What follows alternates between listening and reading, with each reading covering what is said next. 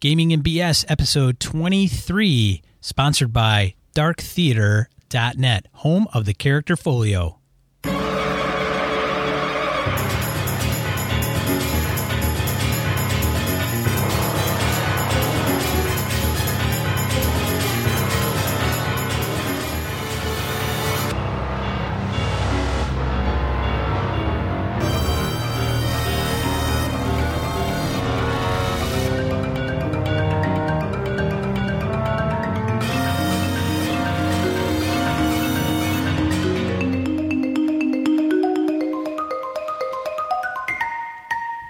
Gaming and BS, where we talk about RPGs and a bunch of geekery. I'm one of your hosts, Sean. And I am Brett. Welcome back, folks. This is Gaming and BS episode 23, Take Deuce. Yes, Sean had a technical glitch at the beginning, but we fixed that. And as much as Brett likes to point these out, it's, you know, kind of par for the course. It's amazing we do anything right over here with Sean at the helm. No, no, no. It's I don't give Sean shit, but it's my ball. I mean, I my have, balls hurt easy, from getting stomped on all the time. I have the easiest end of this. Hey, Brett, come up with a topic. We'll talk about that. Okay. The hardest thing I have, though, the hardest thing is the refrigerator is at the other end of the house, and to get this beer from there to here in time for the show, I, I don't even want to talk about it. It's just it's a lot of work. All right. So thanks for tuning in again. Much appreciated. We're actually recording this a day later than we typically do, which puts me a little under the gun to get it out tomorrow morning on time, which isn't a problem because we had fun yesterday, which we'll probably yeah. talk a little bit yesterday or later. Yeah, we had a damn good time yesterday. So worth it for us to uh, make Sean work harder. yeah, it's, gonna, it's I, totally I, worth it. I don't mind any of this. I applaud. I applaud our, our what we're doing. That's okay. I'm good with it. It's all, it's all good. Announcements uh, Zippo from this guy. Nothing new on my end either. I think um, I think we're good there. Nothing new. Only thing I could think of, actually, I forgot to put this on there. I did post um, gaming or uh, er, derp. Uh, it's gone season coming up pretty soon. Yes. And if you want to support your support for gaming and BS, I put a T-shirt up on our Spreadshirt shop and marked it up like a buck, uh, not as to not make any money. Because why? Why would we want to make any money? Well, clearly, we're doing it for the love of the game. Well, right. And we don't want to make a million dollars where some of the publishers and authors and all the guys that, and gals that are really putting their creative ideas into print for all of us to enjoy don't make well, we go money. too far. Guys like Cookie, he's going to get back at us again. You know, he already said, you get too big, I want a slice of that, you know. So we got to be careful. So check it out. If you go go to gamingandbs.com and then I think we have store as one of the menu items. I didn't name it swag. I'm naming it yeah. store. Go there, and there's a few of them. Uh, I'm gonna probably order the one that I just put up. The one that's cheap that I marked down without any ma- making up any money was just the uh, red drop shadow and the mic. And I'll probably get a couple of those because I'm going to a couple of cons and I'm going to need them and a podcast event. So sweet. Yeah. So advertise for us, please. Yes, please. Tell your friends. Pull it. Excuse me. Uh, otherwise, I don't have anything else. Nope, nothing else other than that. I think we can uh, want to hit the sponsor. Yeah, let's do it. Michael Aldhauser, a friend of the show and sponsor, is the gamer behind the awesome dice bags available at greyedout.etsy.com. Yeah, I've got four of these awesome bags. These are stand up bags, dual drawstring, tough as nails. He can do custom work. He's got a ton of things in his shop custom colors, you name it, he can pull it off for you. Be sure to mention Gaming and BS for a 10% discount when you place your order at the website Out. That's G R E Y E D O U T dot Etsy dot com. All right.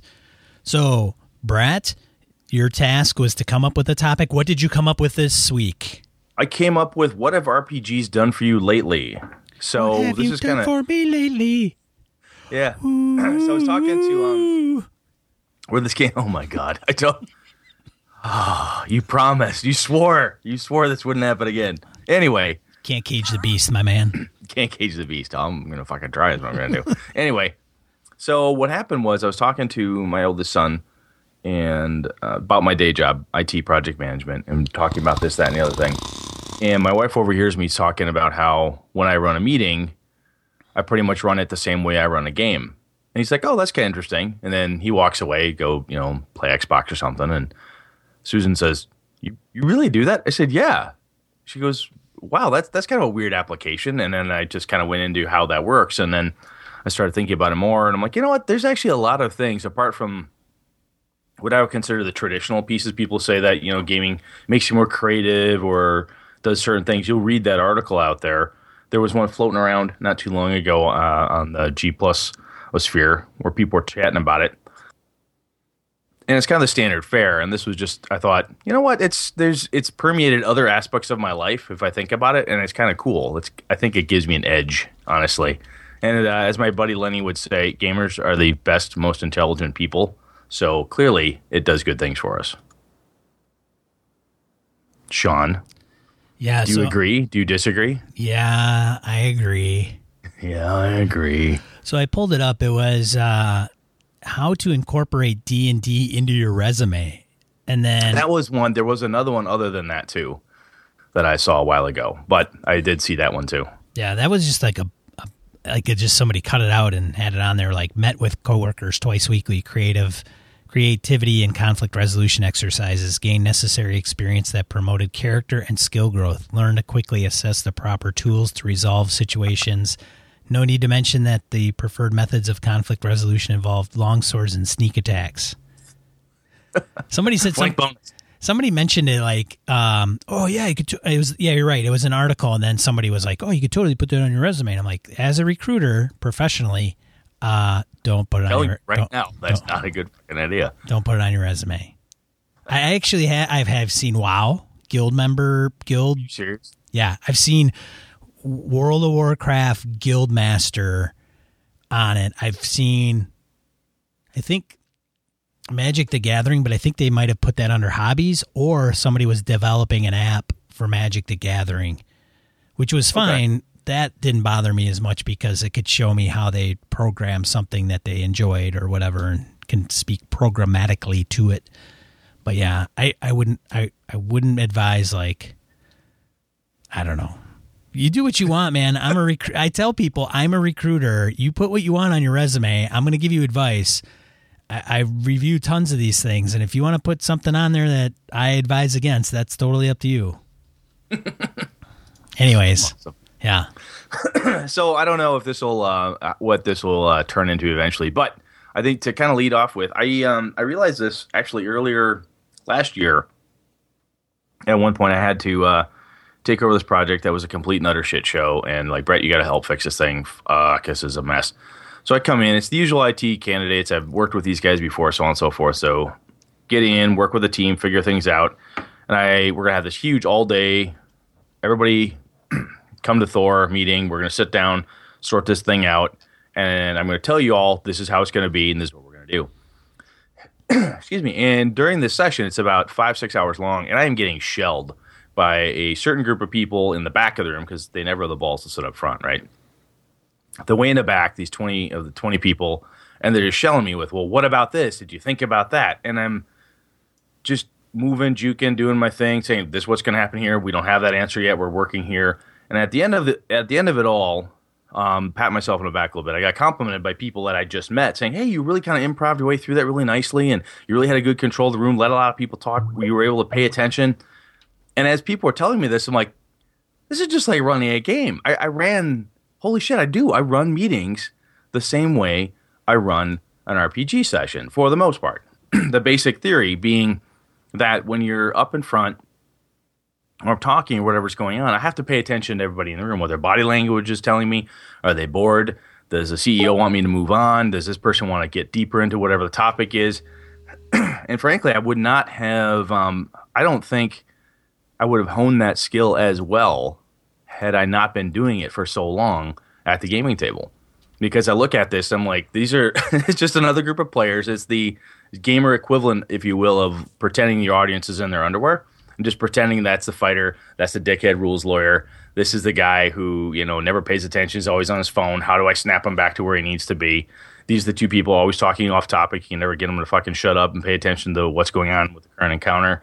So I pretty much use the same tools apart from like throwing dice at their head I was just going to mention. So you throw dice and pencils and if necessary. tell them to like, hey, get off your get off your laptop. Yeah, the fuck, man. Come on. This ogre's not going to kill itself or whatever. so anyway, I, I maybe I'm maybe I'm totally the only guy that does that, which I, I can't possibly believe. I mean, Phil Vecchione from uh, Gnome Stew, he's that IT project management guy, and I, I've got to believe that at some point, the organization skills that you have from at least for me anyway, in my IT PM lifestyle is I kind of the way I can improv through a meeting, you could pull things together, find patterns in it, coordinate, organize, distribute data so people get it. Maybe one does bleed over to the other, vice versa, you know, like where the things I've learned in my day job help me be a better dungeon master as well. But frankly, I, I really think that the confidence to run a large event, you know, is no different than stepping up to a con table. It's the same type of feeling for me. So are you going to have your game group on MS Project next year or next month? No, I hate MS Project. I fucking hate that. How about app. Basecamp? Maybe maybe we'll base camp it. Maybe we'll do that. Do you do so, Sean? Am I crazy with that? Do you does that make sense to you? What do you do? You have anything like that in your um, you know, when you're doing your recruiting bit, right? You're talking to people. Do you like, hey, I'm the barkeeper? Do you do you attack this like you're an NPC? Nothing like that. Don't even think about it. I have no idea what you're talking about, man. You're lying. You're totally fucking lying. I can see. it. I have a set lying. of dice on my desk so that way when I I go, "Oh, let's see. We'll we'll make like I'll put a mental character sheet in my brain when I review candidate resumes and I'll be like, "Okay, Are you serious? Are you serious now? plus 1, plus 2, 1." Are you being serious? And then you I totally- roll. I roll against the DC, and if they meet the DC or higher, they get they get a, a an email from me, want you know to talk to me. If they don't, Nice. Hey man, you're you're KIA before you even hit the table. You it's Traveler man, dead dead dead in character creation. Dead in character creation. Okay. No, in seriousness, um, yeah, no, I see. There are certain traits that I think that a lot of us have probably inherited from the role playing game hobby. There's no, I don't, I'm, I, who who would argue against that? Really? Like, hey, oh no, it made me a total idiot. No, of course not. I mean, there's, um, I think the biggest thing that probably meetings I. I, I wouldn't see them as clearly as you, but I'm not in the meetings that you're in they're holy cow thank god They're awesome. My meetings are awesome. You'd love it. Yeah. You'd level up every every fucking meeting. You level up. That's what we do. I don't hand out XP as we well know. I just level the whole group up as they walk out. well it's obvious you don't hand out xp because i know some of the people you deal with and they're not going like they're not getting better with every level and every project That's a good point. Yes, I've had to withhold leveling from some of the jackasses I'm forced to work with. you got some guy, Yes. guys and gals just stomping on the table where's my xp and you're like ah, that's not happening nice. Maybe you're playing the wrong system I might be. That could be it. Well, I don't use the fucking rules anyway, so who knows what I'm doing? Dude, Ah! you, you should totally try to run a game without anybody knowing it, like Fate. Like, hey, I need some, you know, like in your brain, you're like, oh, I need some aspects. Hey, could you come up with like uh, a blurb of, you know, how you describe this project or something and then like write it down as an aspect? I don't know. Interesting. Yeah. Now the other now if I from take out the public speaking, the what I would consider like the traditional uh, reading, you know, appreciation of stories, understanding constructs and so forth, and you get to earn that badge to be that guy, right? Who knows all there is to know about Iron Man or whatever it is that you happen to be into in, in the regular, you know, nerd sphere. Excuse me. The other thing that I don't, I mean, my best friends are guys I game with and I have gamed with a long time. I have friends outside of gaming, but they are not as good of friends as the ones that I game with on a regular basis. All of my all my good friends Stack have- rank, stack ranking, I st- I totally stack force ranking. force ranking. Force, yes, that's what I do. I totally go old school. What is it? GM used to do that all the time. I don't know. Anyway, no, serious force distribution. Yes, That's what it is. Yeah. Yeah. No, but seriously, I mean, uh, the best people that I have met, as far as my friends, the people I get along with the best, and so on, are folks I've met through gaming. I mean, if you name a good, if I give you one of my good friends, that it, there's somebody I game with. You know, if I ride a motorcycle with them, that happens to be something else that we enjoy together. But I, I uh, gamers are the people I hang out with. I really don't have a lot of friends that aren't into it. I just don't. I don't. I don't hang out with them. I don't. Maybe it makes me a bad person. I don't know. but eh. that's the to me that's the coolest thing that I've gotten out of the RPG hobby is not. before I ever played D and I read books. I was into movies and you know into comic books and that type of thing. But once I started doing this, it was uh, you know I, I found people that that I could really hang out with. And this is where I found again most of my really good friends. Sean has no friends, just so everybody knows. I have I have one one friend, and Brett is my one friend. No, I'm just kidding because somebody else that I they may think I'm that they're my one friend was probably listening to this. I don't know. I doubt it because they're they could probably take me or leave me. I don't know. so, anyways, I I really grew up really in a sad environment. it's pretty bad. I'm just, dude. This isn't about me, man. All right, no, so it's not. I think. So I guess. Go ahead. go, no, you go. go. No, you, no, no, no, no. You go. Yield. Yield. I think uh, one thing that it really did to me when I was growing up was the vocabulary. Like I didn't know half the words that were in the damn Player's Handbook Advanced uh, First Edition of AD and D. The Gygaxian English language. Yeah, I think that was uh, that was a big one. Uh, and I still don't know what half the words mean. now, I'll tell you what. Let's let's uh, let's take this for a second and flip it. Right. So when you have, what's interesting to me is some of the people I've I've played with over the years. I've met at cons or whatever it is, and like, oh, I you know I do software development or I do this that or the other thing, and like, okay, cool. They're kind of an analytical brain, excuse me, or they're big uh, financial advisors or something along these lines, and you get them in a game, and you're like, "Holy crap, you're a moron!" I mean, how you know? There's certain people you're like, you you how did you do? How do you do well at your job that none of those skills translate back? You know, kind of like I was talking about with uh, guys like Phil Vecchione is that he he does IT project management. I do that. There's a certain aspect. Is he an ITPM? I, I, think he's an ITPM. Or I know he's a project manager. Yeah. I Phil, if you're listening to this and I and I mistakenly lumped you with me and my fellow ITPMs, I apologize. ITPMs but, are the bazam. Exactly. They're better than other PMs. but anyway, the uh, so the other piece of it is that so like Sean, from a recruiting perspective, is there anything that I guess that you take from that world and you ever translate back into how you game or how you look at stuff? Does that do anything for you? I think uh, I think there's a little bit of the storytelling that goes on, not even just in recruiting, but I have another podcast that I do. And even in recruiting, oh, this is a good example. So in recruiting, uh, when you're interviewing, right? So if you're a candidate and you're inter- interviewing for a job, people like to hear stories. So I think you do really well as a candidate if you have stories. So they'll ask you a question you know, whoever the interviewer is. Uh, Tell me about a time when you had to deal with. Right. Yeah, those okay. stupid questions. But if you have stories in your mind that you can relate back to that are professionally uh, created or professionally oriented, I guess, then um, those are good, right? They don't seem canned. They they seem to get your point across. They're natural um, because they're they're maybe not rehearsed. So the the generation of it from your mind versus a script. And that's not necessarily me as a recruiter doing that all the time, um, personally, but I would see that as just in general. Um, eh, for me, oh, I don't know if I would uh, gaming and recruiting. I uh, maybe some creativity behind approaches to recruiting. Um, I don't know. No, nothing. I'm trying to. Oh man, I picked a bummer. Is that what I did? No, I no, no, no, no, not at all. no, I think it's applicable to a lot of things that we do professionally. I'm just trying to relate it to my instance, and it's. I'm not really. I'm not.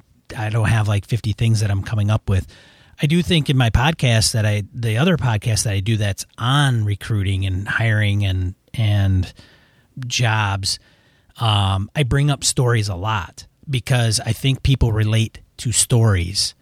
Humans relate to stories. They like stories. They like the beginning and the end. They like any climaxes and weird things that may happen. Um, So I do th- I do find that helpful from gaming. Well, even if I take back the um, excuse me back to the previous episode talking about disseminating information and email versus social media and having a wiki that's organized and so forth. Some of that stuff is even being able to say, God, I want to be able to take this five pages worth of world stuff and break it down so the characters know the five main things. You know, being able to break something down, bullet point lists, you know, something even that generic that you can take that and it translates kind of from your job back in back into the gaming aspect of it. The other thing I found honestly is that when I have to sell an idea, and I have to do this regularly in my in my day job, or even to my wife when I'm like, "Hey, I want to buy a new motorcycle, and here's why." You know, if you don't have if you don't have a good pitch, it's not going to work. And um, at the job on the job type of thing, I have to be able to have all this data in my head about where the project's at, what's going on with it, all this crap. When someone goes, "How come you're not doing X instead of Y?" I have to be able to give them a really good answer, go get the answer, whatever the case is. And sometimes you you know you have to be able to improv your way through it and um, make something up. Bullshit them. Sometimes you've got to you got to pull out the bullshit detector and go. You know what? I think they're asking me just uh, an asshole question, and there's really whatever. I can just blow through this. I don't I don't need to answer that directly. I can walk around this one, or I can do whatever.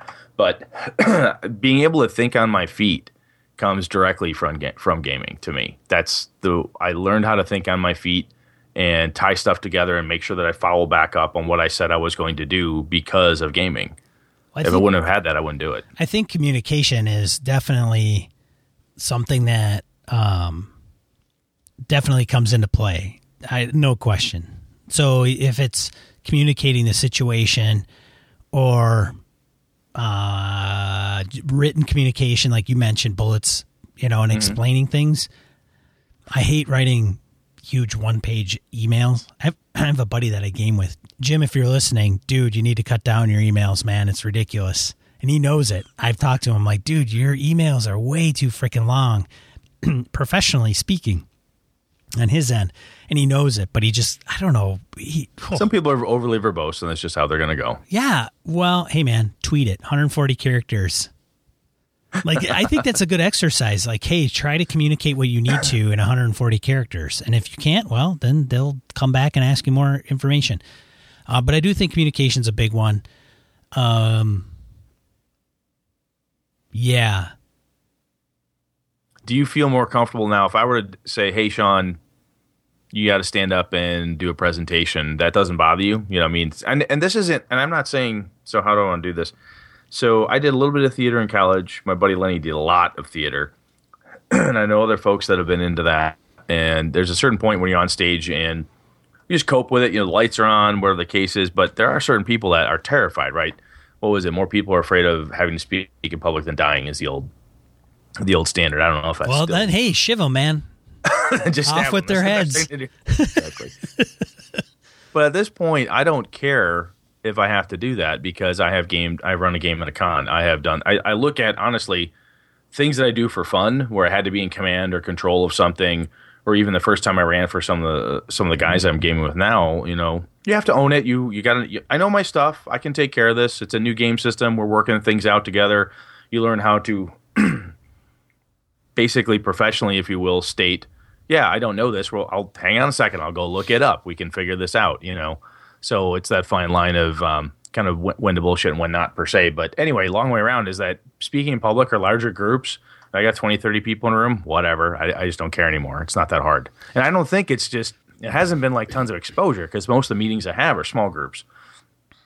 And they're groups of people that I work with, and then a, an effort, a project is going on for a year or two years, some of these efforts. So you get to know these folks really well. But you still, every once in a while, have to go and talk in front of a ton of people. And again, it just it doesn't phase me anymore because I'm like, hey, I know how to master this stuff. I can keep all this crap in my head. I can make a couple crib notes for myself, and I can totally go through this adventure, if you will, by describing what the change is for their process, how this is going to impact the way they do web development or whatever the case is. Because it's no different than me telling you, at least in my head, maybe this is just my fucked up way of rationalizing. It's no different than me telling Sean, hey, this is what's happened and why um, the king has decided to do this, that, and the other thing, and this is the downstream effect and why the uh, commerce in the city is jacked up or something along that along those lines. It's the same I'm just changing verbs and nouns, but it's the same bloody format in my head. Yeah, speaking in front of a group, it depends on the context of the speaking. If it's a if it's a meeting of 10 people, it's not an issue as long as I've gone over the material. If I've presented the material once, no problem. If I've never presented it, a little bit of nervousness. The biggest group I think I presented in front of was 50 in 50 people in face to face and then probably another 50 remote, but they, I don't really think they count because they don't they're they're almost like not they're physically not there so you don't really consciously go oh shit there's another 50 people now if i were to speak in front of like a conference of a thousand which is something that is on my to-do list is to speak at a conference which we're talking i'm talking at least i would say at least me uh, i would shoot for 300 at least minimum okay. maybe a All thousand right. which i mean that's i would probably i would yeah i would probably crap crap my pants ahead of time and go out there. I think I, I'd, I'd pay to see that.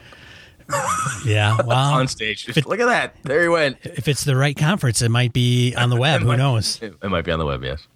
Um, but I do. So in meetings, it's not a big deal, and I can kind of, and I I run a few, but they're pretty small. I mean, it could be six people. I've spoken in groups of ten to twenty. It's not a big deal. It's it's relatively easy for easier for me to kind of go through. It also depends on what I'm speaking on. If it's something I know really well, then I don't have a problem doing it. No, if I if I step outside of work for a second, and my wife has called me on this a couple times when we're like shopping for vehicles, or we're in a store and a sales guy comes up and wants something out of me. I immediately come up with an NPC persona, and I use it on the spot just because I don't want to talk to this guy. I don't want the pressure sale. So I give him some line about something that is absolutely believable to him. He goes, "Oh, hey, no problem, whatever it is." "Oh, you really want to see that?" And I have no intention of you know following through or committing at this moment because I'm honestly just looking.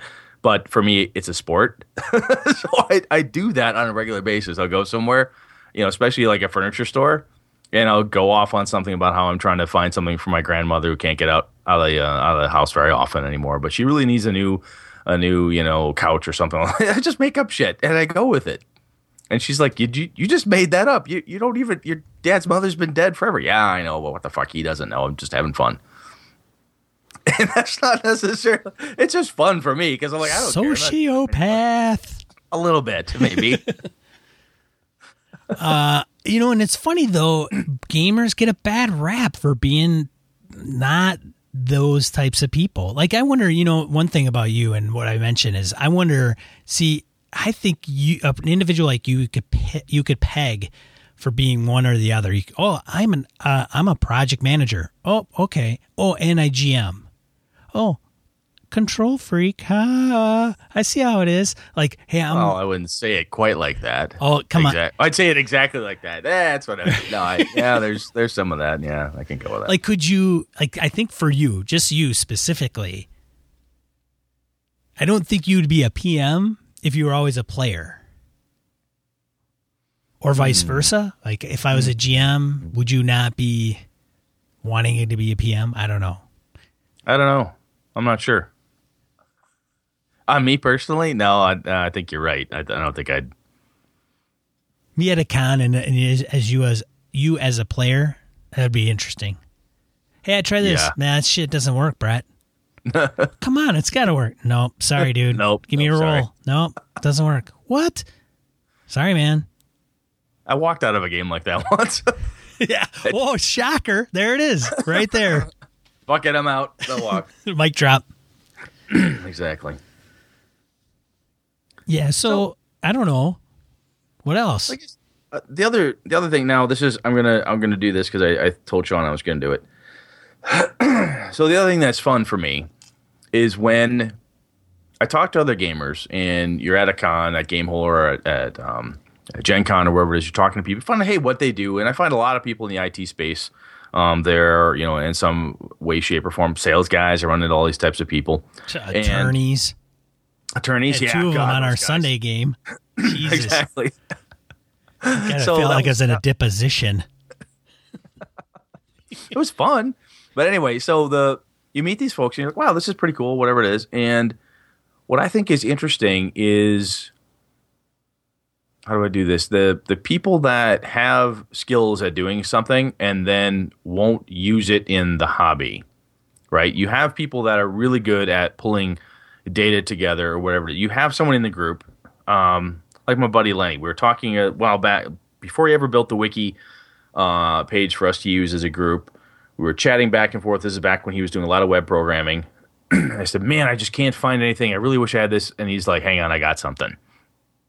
And he goes home and cranks this thing out. That's how my he and my buddy Alpha and I decided we were going to do the dark theater thing because, like, hey, we can do this.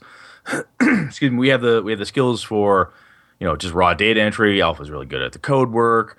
Lenny's good at the finance end of it. You know, blah blah blah. We can make this thing work. And it's really interesting the number of people that you would think would have better skill. their job seems to indicate that they have better skills than what they uh, than what they pull off. Right. So you'll see they don't transfer over really well. They don't. They don't seem to transfer very well, or they seem to ignore it and um, try to do this. Well, you know, we're all gamers and we're not really good at this, or we're really trying hard. And I honestly am starting to think that unless you are one of the old guard, one of the original guys, like a you know Frank or a or Tim Kask or somebody like that, who's been around a very long time. Uh, the rest of us, if you're doing something like if Sean this right now, if we're doing this podcast and we're like, well, we don't really know how to use a mic and uh, I really suck at the internet. I, mean, I, I don't know. I mean, it seems weird that people are trying try to get into the hobby and don't seem to know anything about technology or they don't seem to know how to um, step outside and say, hey, you know, I can kind of build a website to handle to handle all the hits I'm going to get when people want to sign up for my con but I don't really want to pay anybody to do it. I want to do everything on the cheap. I don't know. It just it's weird to me that people have within a hobby like this as friendly and happy as people are to help each other out, that people have skills that just they can't seem to bring to bear when they're needed. Or maybe I don't know. Totally rambling there, but uh I think well, so I th- I think that there's going to be plenty of people that may listen to this and go, "Man, I don't like technology, but I love the game." And they'll they're like old pencil and paper and dice. There, it's that's their thing. Like they don't, yeah. you know. So I think there's a. I don't want to make it sound like they could reach out to people to put a wiki into place, even if they're not technically savvy because even if it was in place, they they wouldn't use it, or they would just recap their stuff face to face and just do it as if it like it was done thirty years ago. Plus, I, I think a lot of the people that we we kind of know or associate ourselves with online mm-hmm. may technically savvy, but that's that's a fraction. That's a smidgen of the the hobby. That's a good point. That is a good point. You know, I I don't know. Because I um, yeah, okay. And so I don't know how that ties into. I do. I well, I do run into folks that are you know they're they're very technically savvy. They they do this that and the other thing you know they're IT folks for for a job or they're really they've got a a great you know home theater system or something. They they know how to set stuff up. They know how to do things. And somebody puts out a a book, but they won't get it unless it's you know the hardcover, right? And right. I, I, get some of the tactile piece of it, but um, when you show up with the the PDF version of it, people get cranky about that, and that just it seems weird to me that that the anachronistic bridge is at the game table sometimes. Right. Where like, no, I can't I can't allow that piece of technology for for whatever reason. So I guess the other thing that from a, my job perspective back across is that even working with my kids is I've realized that one of the ways to get both of my boys to pay attention to the rules and to really enjoy them is to get them a PDF copy of the rules so they can have it on their iPads. then in between game sessions, they come up to me with their iPad and say, "What does this rule mean? How, what? I oh, I have this spell. I now think I know how that works. If I would have tried that last time, how could that have happened? For whatever reason, if I'd give them the book, the Osric book, the 300 plus page book that it is, they're gonna they'll page through it to a point but having it on their iPad is is really really handy. So, and part of that is because you know, I, I work in a technical environment, so I, I get that people want to read things on mobile devices and so on and so forth. So I'm kind of embracing it with that group of people because I know it's going to work for them, and that's how they're going to best consume my the material that I need them to get. Right? Man, I'm way the fuck off topic. I was dude. like, dude, where do we go? I have no idea. We went from like, how do you, how did we go? How do we go from like, Dude, this what do you- episode sucks. This is bad. dude, We should it's scrap it. Start over. no, man, it's all good. No, It- this is terrible. no, dude, it's it's good. I think I think we're just No, going off. terrible. We're just going off the beaten path. Christ, they'll all understand. It's not that big a deal, um, and that's okay because we want to know how you think RPGs has influenced you in your life outside of gaming. I think is kind of the gist of what we're getting, and we're we're talking a lot about the workplace, but it doesn't necessarily have to be the workplace either. I mean, it could be an organization you're part of, or it could be just you as a person. I mean, I'm some people may just say, "Well, I'm more acceptable of other people because I've played D and D or RPGs." I don't Well, that- know. that's actually that's actually a good thought too, because there are a number of things from other hobbies perspective, and things that I'm more willing to look at because of it. Right? Somebody comes to the table and says, "Hey, I'm really into X." You're like, "Oh, I even know such a thing existed. Giant robot movies. Oh, fuck. All right. What about these giant robot movies?" So that's a that's I hadn't thought about that. I was kind of focusing on the on the j- day job piece, which kind of and oddly enough, I think I can kind of tie that back into my stupid spiel about my kids and iPads. But it's something that someone's into, you know, and then you you dig into it. You're like, oh, that sounds cool. If another gamer told me about it, it might be willing to. You might be you know willing to look into it.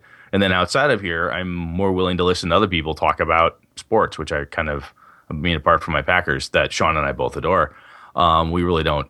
I mean, I don't pay too much attention to it.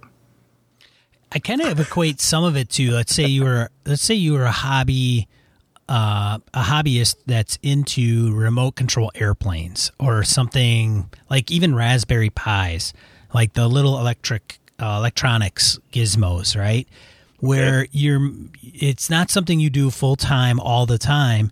But uh, oh, here's a good example. So I know a guy at work uh, that you don't know, but uh, his name's Jason. He works in our HR area, and he, I don't know, he walked by and somebody was like introduced us, and he's like, oh, and they said, yeah, Sean's kind of a, a geek, and he's and he said, they said, yeah, we're talking to Jason because what he does is he he talks about, um, you ever heard of a Slingbox?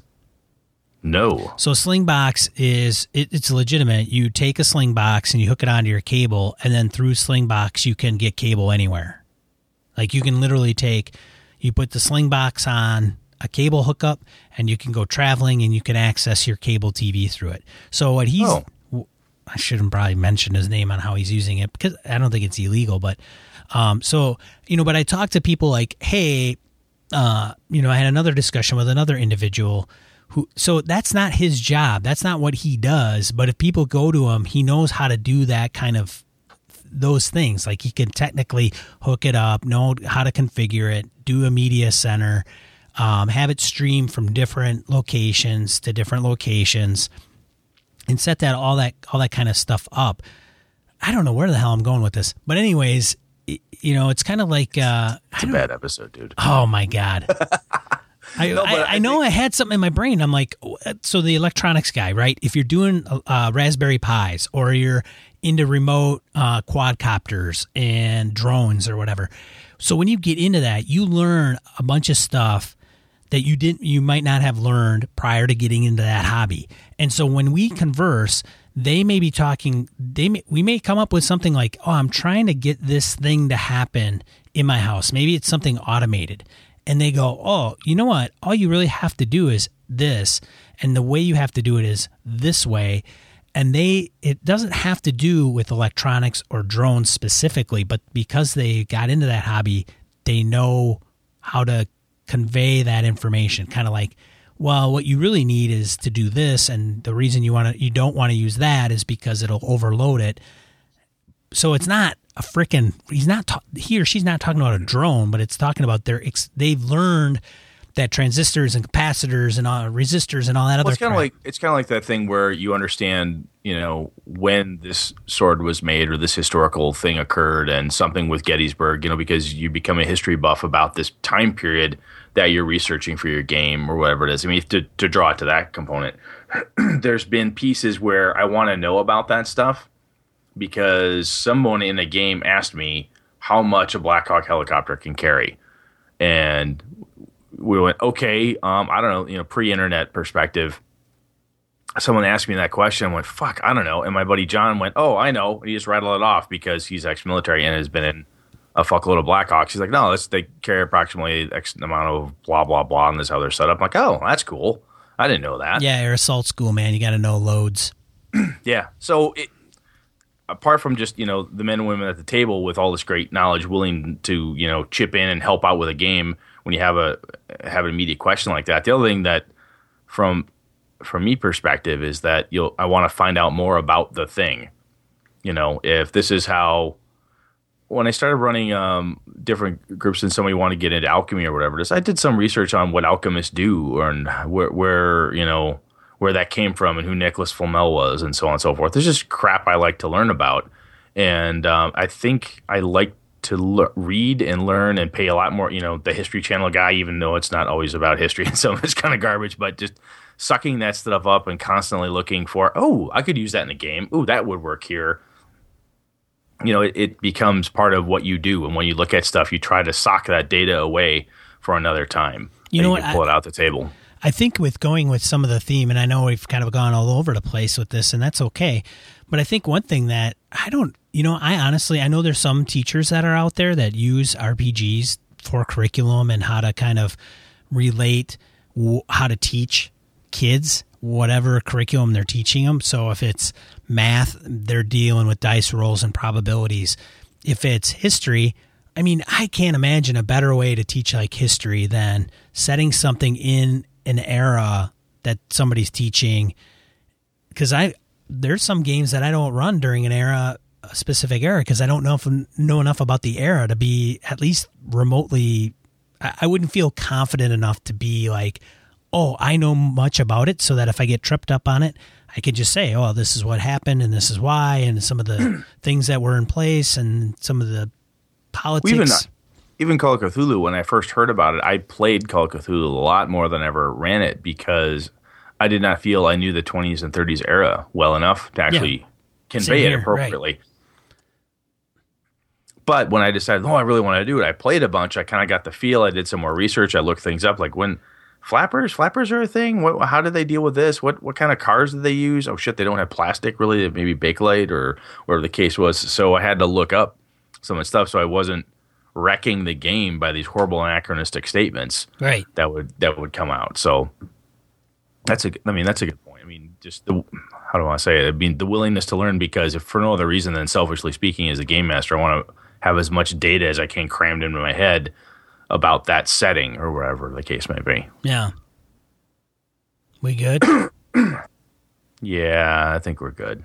Think we went. Wait, that's Brett's not going to be happy with this one. no. I'm not. I'm not happy with this at all. But hey, whatever. We did it. We'll move on. So if you're listening and you're listening to this and you're like, uh, I, yeah, I kind of know what you guys are talking about. Or if we totally missed the mark on something, which That's I'll cool. Guarantee fucking T, Yeah. we missed the mark on something. Somebody has a much better point to make on this than I thought I had because I clearly don't have as good a point as I thought I did. Every 23 episodes, we Brett. hit, we hit We, something. we go shit. What was that? Sean's gonna hit me again after this episode. What is wrong? So every episode that we do, we have a little bit of, uh, it's like slightly bullshit, like small amounts of bullshit, and then they keep like. It's like a snowball. It goes, goes, bigger, bigger, bigger, bigger. And then by episode 23, it's like a big shit storm. Yeah, no, we'll just clean the stuff off the walls, scrape the mics, do everything. In another 23 episodes or 46 episodes, we you- speak in tongues, so we absolutely Pentecostal at that point. They It'll just be like crazy. yeah, they won't even be able to understand the language we're speaking. Yes, we'll go completely nuts. All right, that's pig, enough. pig Latin. So, all right, let's go into die roll. So we're gonna go into die roll. You don't want me to. You don't want me to express my opinion of of what I've encountered in the last couple weeks, have you? Do you? Oh, probably in a minute here. We'll get into that. In a minute? Okay, sweet. Yeah. All right. I want to get through these pieces first. All right. So, um, and Also, in- die roll where we talk about two to four points of gaming and geekery that we wanted to bring to your attention. Brett, start us off.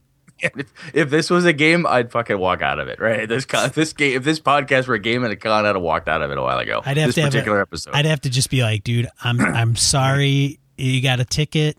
If I could Yeah. refund your money, I would, but just please fucking leave. so anyway, um, I'll start off with my. I'll kind of count backwards here. I got finally uh, John Wick's Kickstarter of the War came through. Yay! Oh, I got my, yeah. there we go. My only two gripes I had with this Kickstarter. Number one is no communication. I did not know where the damn thing was. I couldn't tell if it was on, behind. We get a glimpse of, hey, we have the DVDs made. They're ready for shipping. I think I heard that two or three times, and um, months and months would go by, and no further information, no nothing.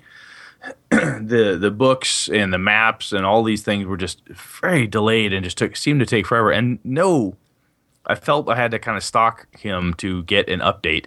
And I don't think he likes me anymore because he didn't respond to me after a certain point. He responded to other people, wouldn't answer me. Anyway, the stuff came Hey, in. this it, will looks, go- it look it looks great. This will go into my venting later. Just remind me. Go ahead. So this looks. I mean, it looks good. the The map from the war looks really cool. It's all in his um, uh, Wicked Fantasy setting, right? It's great. I got another hardbound copy of it. It's great. The DVD, great production value. It's good stuff. I'm just really wish that there have been better communications where the hell it was because there were two other Kickstarters that he kicked off before this one had fulfilled any of the backer rewards. And that irritates the crap out of me. Um, when you start this Kickstarter, exactly. When you start a Kickstarter, and we, I went off on this a while back. When you do that, and then you start another one, and it's kind of the hey, don't finish, don't start another candy bar until you finish this goddamn candy bar. That just annoyed the crap out of me. But I got it, and uh, unfortunately left a very bad taste in my mouth for Kickstarters. I am kind of leaning towards where my buddy Lenny is at. Is that starting to feel like it's just a uh, sucker's gambit? Is where I'm feeling at this point. I've just, and I know other people have had really great experiences with them, and maybe my expectations were too high. I've got dice and one and one RPG that are going on like two years in the making. So I don't feel so bad now. Communication is there sporadically, and supposedly my dice may be coming through not too long. As a matter of fact, Jib from uh, Happy Jacks mentioned the dice Kickstarter Um, because they were talking about. He's like, "Yeah, I got a couple Kickstarters," and they always they always talk about Kickstarters and the ones that kind of piss them off or whatever. And and Jib mentioned the dice one, and I'm like, "Oh, oh!" And then sure enough, it's the same one I'm on. The Dungeon Crawl Classics dice. Yeah, Yeah. and they were talking. He was talking about that. I don't know if they have launched another Kickstarter since then, but it, it is still moving. It's just taken so long. As a matter of fact, Gary Con last year, I'm like, oh, I'm going to get my dice before Gary Con, and then I'll have DCC dice, and I had to buy them from David Beatty when I got there because I didn't get them in time, which was, it was going to cut it really short. Well, now it's an entire year later, and still don't have them. And you know, Ugly. Loomis from Tunnels and Trolls. I mean, he isn't. I don't know if he's kicked off any more since Tunnels and Trolls. I know Grimtooth, uh, which is run by Joseph Goodman, and Grimtooth's Traps is It Loomis's used to. It used to. It was. Uh, it was a Flying Buffalo thing, but Yep. he's not part of it. correct. So, So he, I guess- he made that pretty clear because I think he would have got shish kebabbed if everybody was like, the thing that the thing that the thing that made that burned me the most was I was prepared for it to be late and be delayed, but what burned me was starting another Kickstarter and then seeing pictures of those other backers going, "Hey, I got my book," and like, ah. again, perhaps I was a little. Uh, my expectations were too high. Whatever. I just uh, I will think twice before I ever do another Kickstarter. Just really soured me. Um, moving on, the second one I have was there's a gaming tools. There's a uh, free uh, online magazine PDF you download, and magazine, uh, and-mag.com. Uh, it's old OSR type stuff. A lot of um, first ed, AD&D type of articles. They partnered up with these guys at uh, uh, Wizardawn, uh, wizardawn.and-mag. The link will be on the show notes there. It's a really cool tool set. I posted it out on my Google Plus stream. I should probably tag it back over to the uh, Gaming BS uh, G Plus site as well. It's just some fun little things. It does some maps. It creates books. It's just one of those um, kind of random generators, if you will, of different things that when you're running a fantasy game that are often really really handy to have. So it's a cool set of tools. Check it out. It's free. Just poke on it. It's it's a lot of fun. Um, the last one and probably the biggest one is uh, our buddy Alex from Gamehole. Uh, sent the invite to Sean and I to play with uh, Frank Mentzer um, yesterday. So that's where we were yesterday instead of recording this, and uh, which is probably why this the quality of this one is so low. We were just shit, we're off we our can, schedule, man. We can make up a few excuses if we need to. have to come up with something. But anyway, it was fun. Frank has a um a, a game he wants to run at GaryCon, and he's like, "Hey, I really like to playtest something," which was kind of cool. Frank doesn't normally playtest his stuff much anymore. He's been doing this quite a while. Um, it was uh, red box style um, D and D. I got to play the dwarf Monty. That was fun. Uh, you were the you were the halfling or hobbit. Female, was- female hobbit. Yes, Well, halfling for copyright purposes. yes, but it was fun. Um, got to game with Alex, and actually, Sean, it's the first time you and I have actually been at a gaming table together, so that was kind of cool. Is that right? That is absolutely right. That was the first time. Oh shit! You were.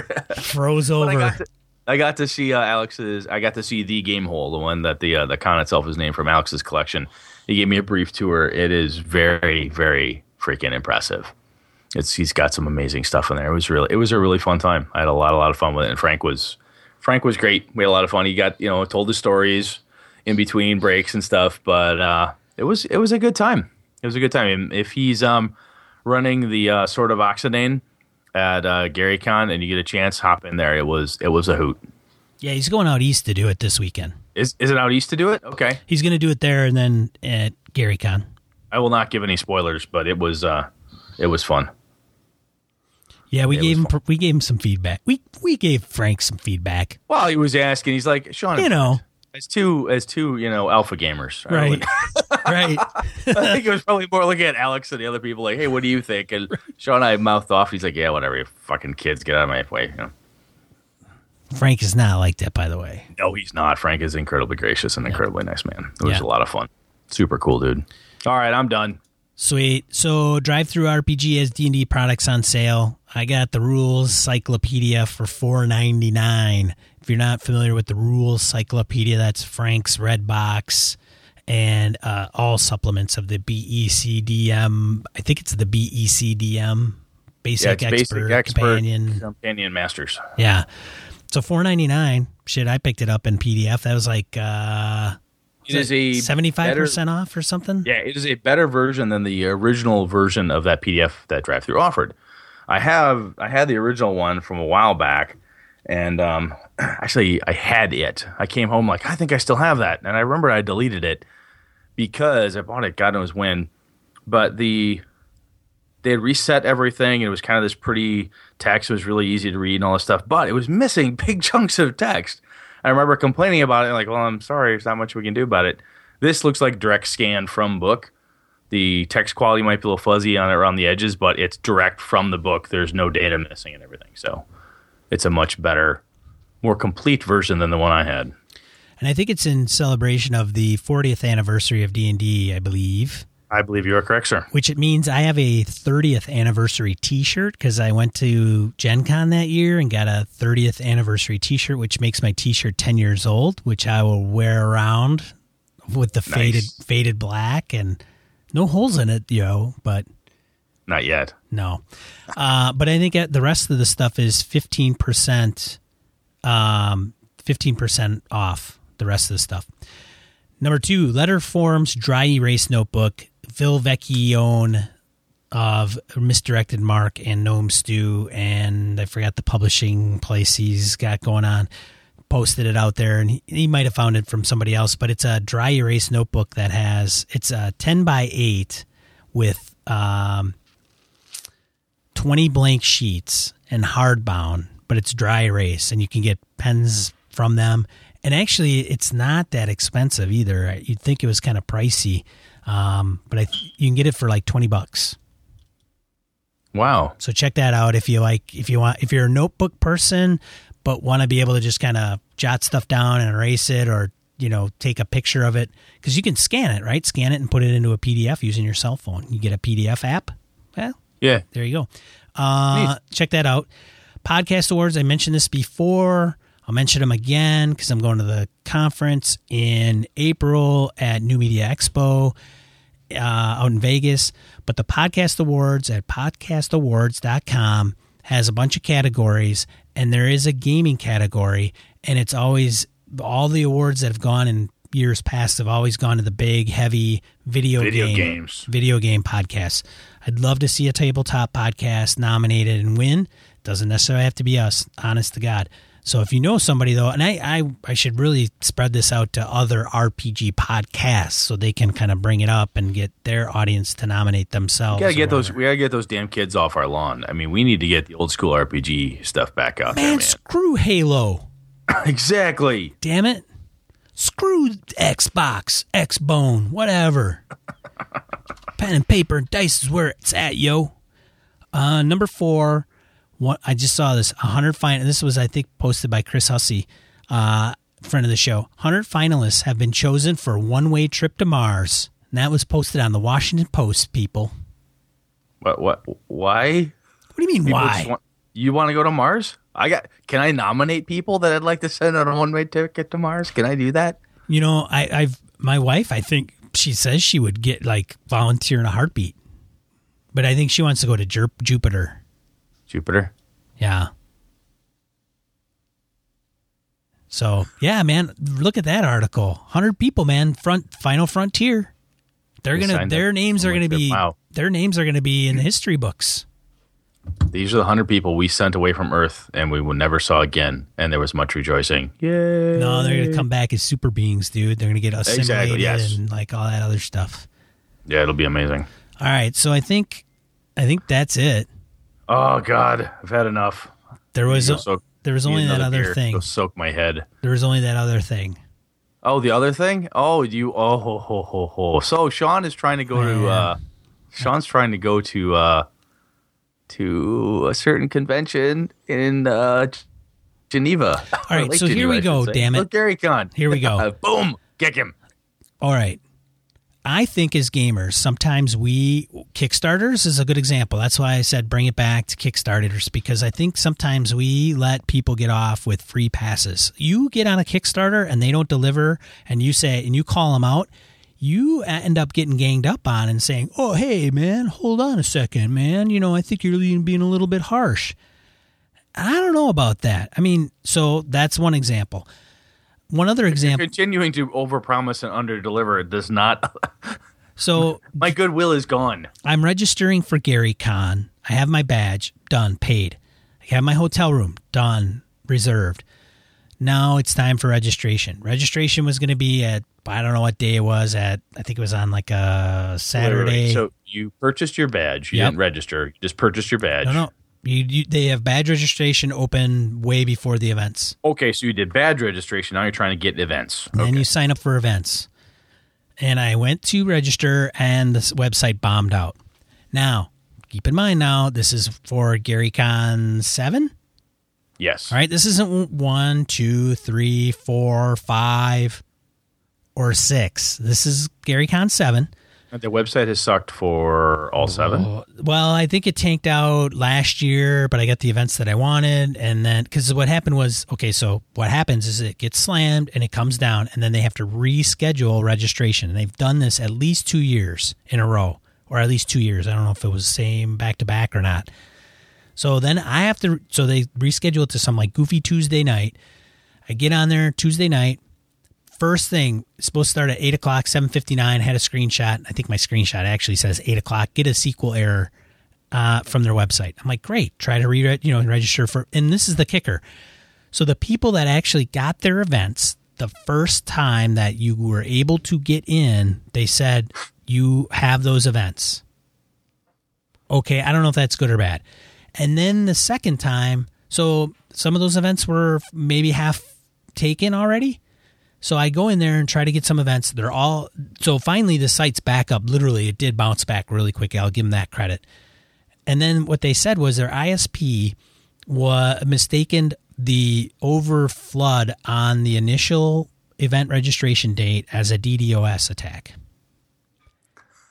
So first of all, 500 people in a website. Oh my god! I don't care. I don't care. I don't care. I don't care. I don't care. Like I don't care. People. I don't know. Maybe I'm just being harsh. Um, this is like we, we talked about this a little bit yesterday while we were waiting for the game to start with Frank, where I'm like, look, it's if I planned my uh, my first marriage, we had five. Oh wait, excuse me, five. We had 300 people. We whittled it down from the 500. We got down to 300 people that we ended up inviting. And I remember having this discussion with my ex, saying, um, "Well, I don't know if we really have to plan for all of them." I'm like, if you invite this many people to an event, you have to be prepared that they will all show up in one way or another. If you have, if you register for badges and you have 500 people that have registered for badges, you damn well better be able to handle 500 people day one hitting your website trying to do stuff. Hint. They have to be able to do it. Your site is going to get slammed on the first day of registration. So it rebounds. I get in, I try to get into events. They're all pretty much taken. I got into maybe one or two that I really, really kind of wanted to get into then I had other people kind of post like, "Hey, it's the spirit of Gary, right? I go there and I don't register for events and I just go there to meet with my friends and I end up gaming with them and it's a good experience and I and it's great. And if that's not Good you for you. and if that's not you, maybe you shouldn't go." And I say, What? "Well, hold on. In all fairness, I'm like, I get so that is good for that person. Great. You know, that's their expectations." For all intents and purposes, they don't need to stay at that hotel necessarily, and they don't need to buy their badge in advance. They could just show up for the con. Right? So Totally, yeah. Their their expectations are like I don't they may even be local. They don't even have to take a day off of work. They're just going to go down there on Friday after work, buy their badge for Friday night, Saturday, and Sunday and they're going to drive home every night and go back in the morning every day which is completely fine. And maybe that's not their scenario and they got a hotel. But let's think about this and put things in perspective for just a second. I know folks for a fact that have gone from Carolina, the Carolinas, Florida, uh, Vegas, California, who knows, even international, that are taking their time out of their, their schedules. They're taking time off. So people are like, well, yeah, we all have to take time off, or maybe I don't work, or whatever. And it's not a big deal because I take time off to go to these cons. Well, yeah, that's another reason why you want it to be a good experience because I'm taking vacation time that I've earned at my employer where I could actually be taking vacation with my family and I'm sacrificing it to there. My wife's like, yeah, go ahead, go have a good time. So that's an, you know, so that's that. I couldn't get a hotel room at the Ridge Resort. Okay, that's fine. I got to go off site. Not a big deal, but nonetheless, I can't get, I can't be on site at the con so that means I got to stumble down the road to another hotel. Not a big deal. It happens. It gets full. Then I go in, get my badge, got my badge. Great. Then I go into the events, crashes once, crashes again, and then I get in there and then I can't get to a few events that I want. And then there's people that are trying to figure out like, well, this event thing's got to change. How could we do it differently? You know, you know, maybe it's not registering or it's VIP or VIP don't doesn't work. Well, I mean, if it's in the spirit of Gary, just throw up a freaking whiteboard and a bunch of sticky notes and say, hey, every hour, I'm going to run this at this hour. I'm going to run this at this hour. And then everybody can just go up to the sticky notes and pick whatever they want. You don't even need registration. But the thing is, is I'm paying for a hotel. Some people are like, time off. So probably Wednesday, Wednesday, because they got to fly Wednesday. The con's Thursday, Friday. So that's three days off It goes Saturday, Sunday, and then Monday, if they want to stay the whole day Sunday, they probably fly out Monday. So that's another Monday they have off. So that's four days of work that they're taking off. They're booking an airline ticket that's probably a round trip ticket for 500 bucks. Badge is like, I don't know, 60 bucks. The events are included. And then you're looking at a hotel room for, you know, five nights. That's another five, 600 bucks. Maybe Yeah, even you're more. Looking, you're looking at a fifteen hundred, two thousand. Yeah, you're looking at Depends who you fifteen hundred or two grand worth of of money, and you gotta you gotta deliver. At least with a Kickstarter, there's the I'm investing in something. The Kickstarter fails. That is a known factor. It could freaking crap out on you. You could be, ah, shit, that didn't work. Damn it. I won't give Sean and Brett my money anymore. They said they were going to do something and they never delivered. This is an event that you're hosting. That I'm assuming that they're not trying to be multimillionaires off this, whatever it is. But even if you look at at uh, Gen Con, Gen Con housing sucks ass. It has been bad for a long time. Last year was bad. This year is worse. I was told. Yeah, and you're paying even more money for Gen Con. a lot more money and their housing sucks. And what kills me about like the Gen Con perspective is that there are professional groups that do this. We're not the only hobby out there that sets up hotels. And uh, I know other conventions have issues and things don't always go as planned or whatever the case is, but when it's a consistently bad experience with something, like for Gen Con, the fucking housing never works. At least that's been my experience. It's just a bad thing. And if you can't excuse me, when you're going to Gary Con and you want to play with Frank Mentzer, he's running a game like, hey, Brett and Sean said it was a fun thing. I really want to sign up. He's running the Sword of Oxidane. That'd be great. I'd like to get in on that. And you try to get in and you click submit and the fucking site crashes on you. Like, shit, you get back in, it crashes again. You get back in and you're like, oh, it's full now. Great. That's just great. Oh, there was wacky stuff and, like I'd add it I'm to my saying, cart and then it would be gone out of my cart. I'm like, yeah. what the hell? You and I get that if you don't have the money or the resources to do it right at that scale or that level of complexity, you have to then tone it back in some way. Then, then cap know it. your know your limitation and cap it out, saying, "Look, um, this is how we're going to do it. We're going to have to go older school. We're going to have to limit something, but I guess too big for your britches, if you will, in a way. I mean, if you're trying to stretch yourself beyond your skill set, this is perhaps where I was going with the concept of, and I'll you know you know brag for Alex a little bit with the Gamehole stuff, and the, he has people doing the work that are gamers that do this stuff for a living. His website is designed and stress tested and so forth by guys that do this for a living, right? And they're bringing their technology sense and their understanding of that to bear to make sure that it works fine. And I get that not everybody has that luxury, not everybody has that component of it. With Gen Con, I don't freaking get it because they should just be able to hire somebody to fix it. But for excuse me for Gary GaryCon, they should be able to, if they can't find someone to donate the time to work within that technology, then they need to figure out a way to do it within the skill set they have. If it's super limited, then just lay it out there. Say this is all we can do. You should do it better. I'd like to, but I can't. If, if I'm if I'm off the handle, man, by all means, write in at gamingandbs at, at gmail.com and tell me that I am overreacting. I'm all up for that. As a matter of fact, I toned it down after you know I had a post that I was going to post on their forums and there's a long thread like how do we address this in the future or whatever? And there's like you know thanks for sticking with us. I apologize. And i know dale i've spoke to dale. I've spoken and met luke a couple times. Very good guys. I much appreciate it. But at the same time there's a kind of a level of expectation. Now if they said look man we're it's going to be crap and we're not going to have event registration you're just going to submit them and then we'll have a, a, table when we get there and people can just sign up and you just go to the table at that certain hour and whoever shows up shows up. I'm all down for that. I completely can understand as long as that's what the that's the game. That's the level. What's the um, old don't over don't over promise then fail to deliver or pro, or not even over promise just don't promise shit you can't deliver on or you don't know you can deliver on. And that's where i get cranky with the kickstarter where they say oh i've done this a million times. You're like okay where is it you're an RPG producer, I'm not even picking on, on John in this case. There's groups out there that are doing something and they're known in the industry. They they've made stuff before. They've done this type of thing. They're writers. They produce this stuff. They've got contacts, and you, you read their spiel like, okay, cool. It's not that big a deal. It's a splat book or it's whatever. You should be able to crank this out. And you're like, what? What? How do you keep running into stuff you've never foreseen? So, and we step into this world when you've been doing a con. There are people that there are groups out there that you can talk to to help you get it sorted out how to do it. You could call people that run other conventions. You know, you don't even have to hire people. You can get somebody to help you sort this out. I guess just stay within your skill set or just acknowledge your limitation and live with it. It'll be fine. I'm going to go there. It'll be great. But maybe if, if I expect it next year, I could have went to a different conference this year. I could have went to Social Media Marketing World in San Diego, but I chose GaryCon. I don't know. Thanks for listening. I'm one of your hosts, Sean. And I'm Brett. Sorry about this one, folks. Good night. Good gaming.